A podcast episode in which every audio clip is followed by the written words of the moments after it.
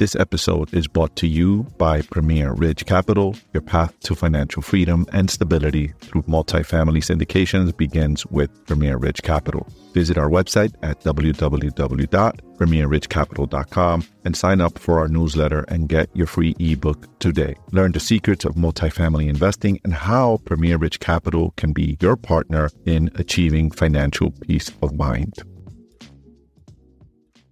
Remote workers are now moving in to find affordable housing. Is that a sign that home buyers are now coming back?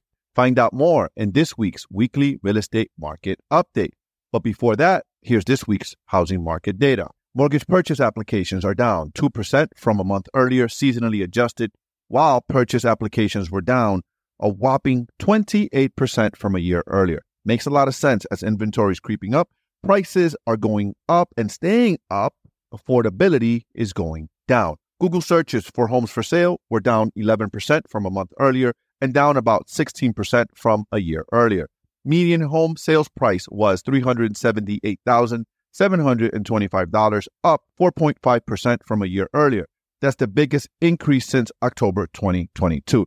So here's something that's really important that you need to know. These are nationwide numbers. While real estate is extremely localized and regionalized, it's important that you understand that. Look at the data in your market. While, for instance, here in the Poconos in Pennsylvania, the market may appear that is going up, the whole time is also going up significantly, which eventually will lead to a price drops on the marketplace.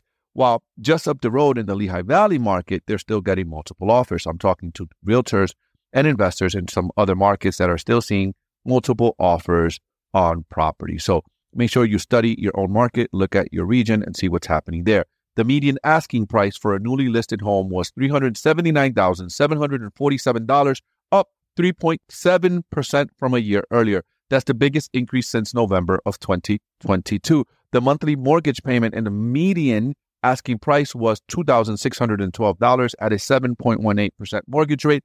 I just finished meeting with my banker, and for commercial rates, they're at about seven and a half 7.75 for the larger commercial rates. Now, this is different as this is talking about 30 year mortgages for regular home buyers. So this is pretty high when you compare it to what's happening as well with the pricing, the median asking price. So this is an affordability. We're literally in an affordability crisis right now as it pertains to real estate, in my opinion.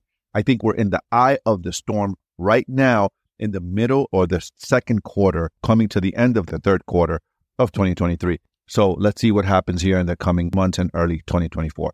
Pending home sales were down 13.3% year over year, continuing a 15 month plus streak of double digits decline. So pending home sales, this makes sense. We're in an affordability crisis. So seeing pending home sales coming down, that data coming down, that makes a lot of sense as interest rates go up and prices are staying strong there in the country, that makes sense. New listings of homes for sale fell 9.3% year over year, the biggest decline since February 2022. Active listings dropped 18% from a year earlier, the biggest drop since 2022.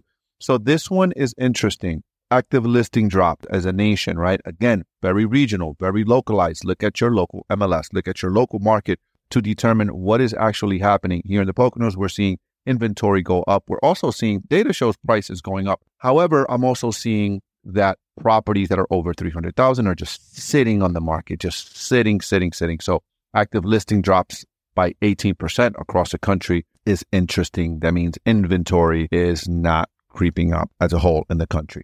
39.3% of homes that went under contract had an accepted offer within the first two weeks on the market. Homes that sold were on the market for a median of 29 days and 35% of homes that sold above their final list price.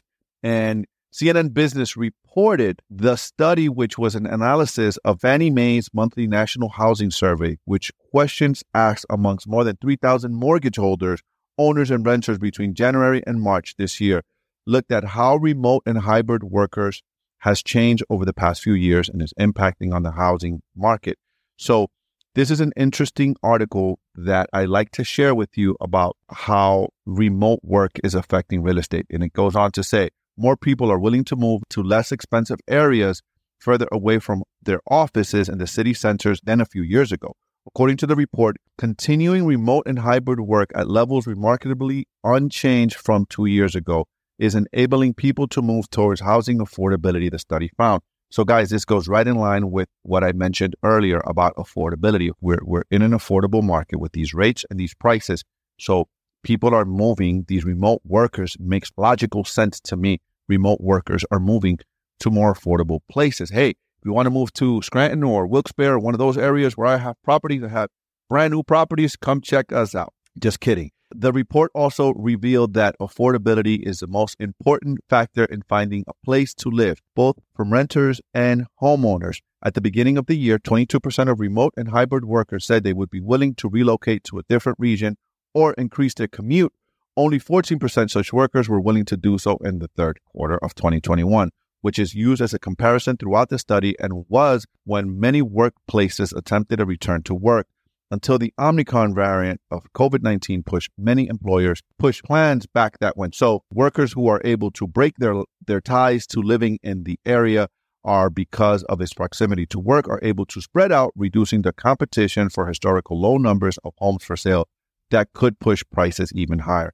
You know, look, this podcast is broadcast around the world and around the country.